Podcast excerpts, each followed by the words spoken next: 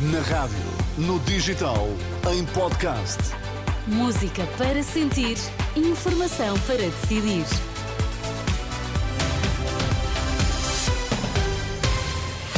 Notícias na Renascença. Maria João Costa, bom dia. Títulos em destaque. Bom dia. Congresso Socialista termina hoje. Ontem, a saúde e a educação foram temas que marcaram os discursos. A Aliança Democrática é apresentada esta tarde na Alfândega do Porto. Muito bom dia. Arrancam pelas 10 da manhã os trabalhos do terceiro e último dia do Congresso do PS. Pedro Nuno Santos encerrará com um discurso onde vai apresentar algumas das medidas do seu programa eleitoral. No rescaldo da noite, vários discursos com conselhos e recados a Pedro Nuno Santos. Foi o caso de Francisco Assis, que levou a educação e a carreira dos professores ao palco. Qualquer pessoa hoje percebe que há uma enorme frustração no interior das escolas portuguesas que os professores se sentem altamente desmotivados e que é essencial que o Partido Socialista responda a essa inquietação dos professores, até porque os professores são essenciais no processo de afirmação de uma sociedade diferente, de uma sociedade mais livre, de uma sociedade mais justa. Também a, a saúde foi tema levado ao Congresso Socialista, com o médico Álvaro Beleza a sublinhar a importância do Serviço Nacional de Saúde. O SNS não é perfeito o serviço de saúde não é perfeito, mas como dizia o Churchill da democracia, eu não arriscaria coisa diferente. E o PS, que sempre fez e vai tudo fazer sempre, nunca vamos desistir de um Serviço Nacional de Saúde público, universal, em que todos têm acesso à saúde.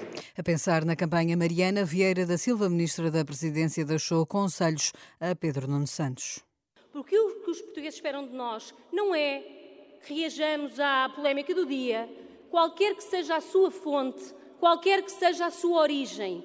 Aquilo que os portugueses esperam de nós são respostas, soluções, caminhos para uma vida melhor.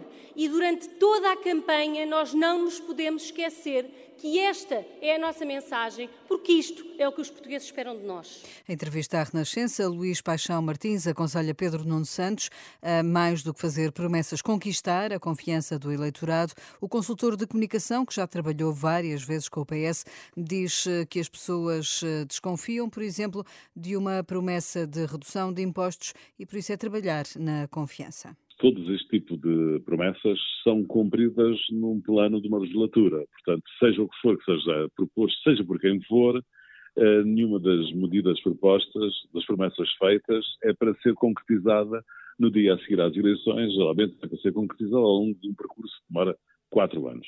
Eu, eu acho, de qualquer forma, que Pedro Nuno Santos, se quiser ganhar a confiança dos eleitores, ou seja, se não vai entrar na mercearia das medidas, e o que ele tem que dizer, do meu ponto de vista, é, é, uma, é digamos, é um compromisso que é um compromisso global.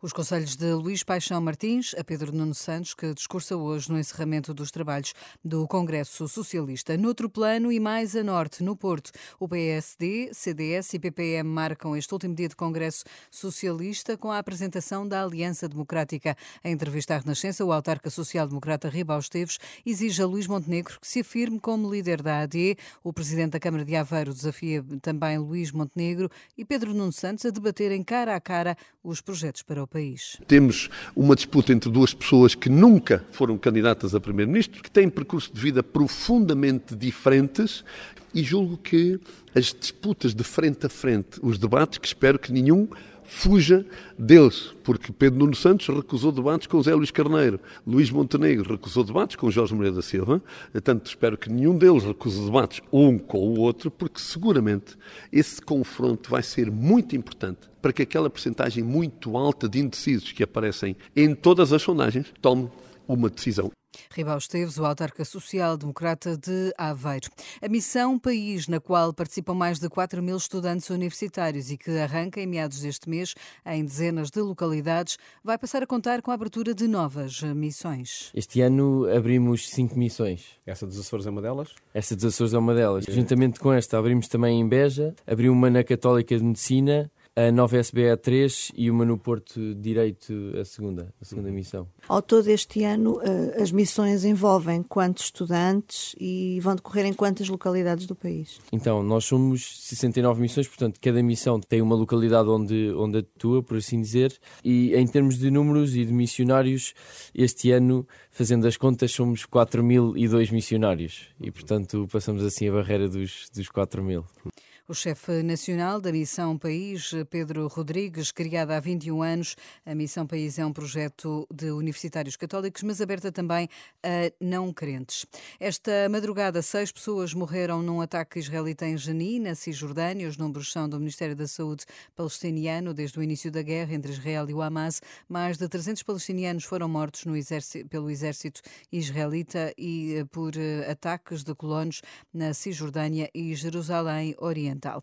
Hoje é noite de Globos de Ouro nos Estados Unidos, com nove nomeações. Barbie é o filme que lidera nesta que é a edição número 81 dos prémios atribuídos pela Associação de Imprensa Estrangeira em Hollywood. Fique na companhia da Renascença.